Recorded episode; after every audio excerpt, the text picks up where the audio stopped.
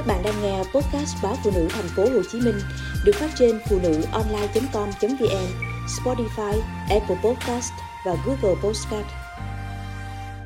Nhìn mờ không chỉ là bất thường ở mắt.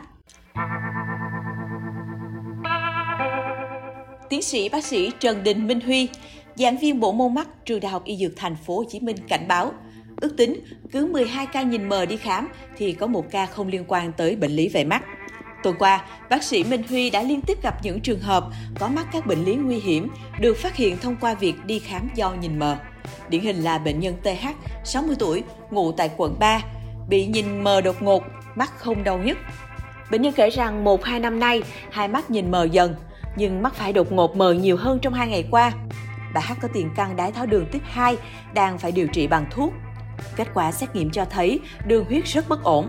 Khám mắt phải của bệnh nhân bác sĩ ghi nhận có xuất huyết toàn bộ dịch kính, không soi được võng mạc.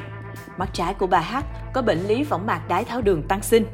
Đối với các trường hợp như bà H, cần kiểm soát đường huyết tốt để hạn chế xuất huyết. Bệnh võng mạc đái tháo đường là một biến chứng của bệnh đái tháo đường ảnh hưởng đến mắt. Bệnh xảy ra do tổn thương các mạch máu của võng mạc.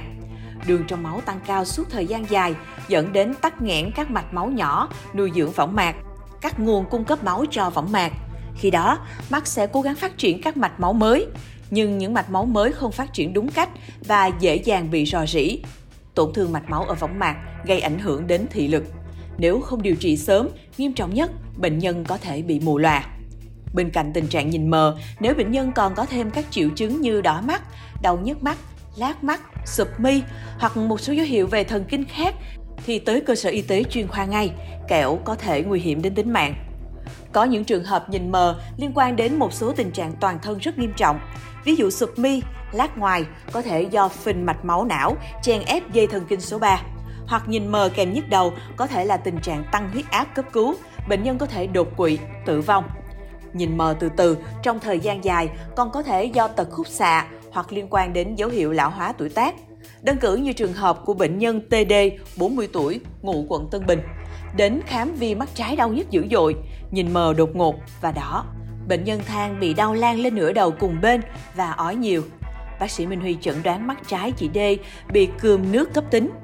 Một trường hợp khác là bệnh nhân DT, 72 tuổi, ngụ tại Bình Thạnh. Đến khám vì hai mắt nhìn mờ từ lâu, không đau nhức, không đỏ. Bệnh nhân được chẩn đoán đục thủy tinh thể người già và được phẫu thuật.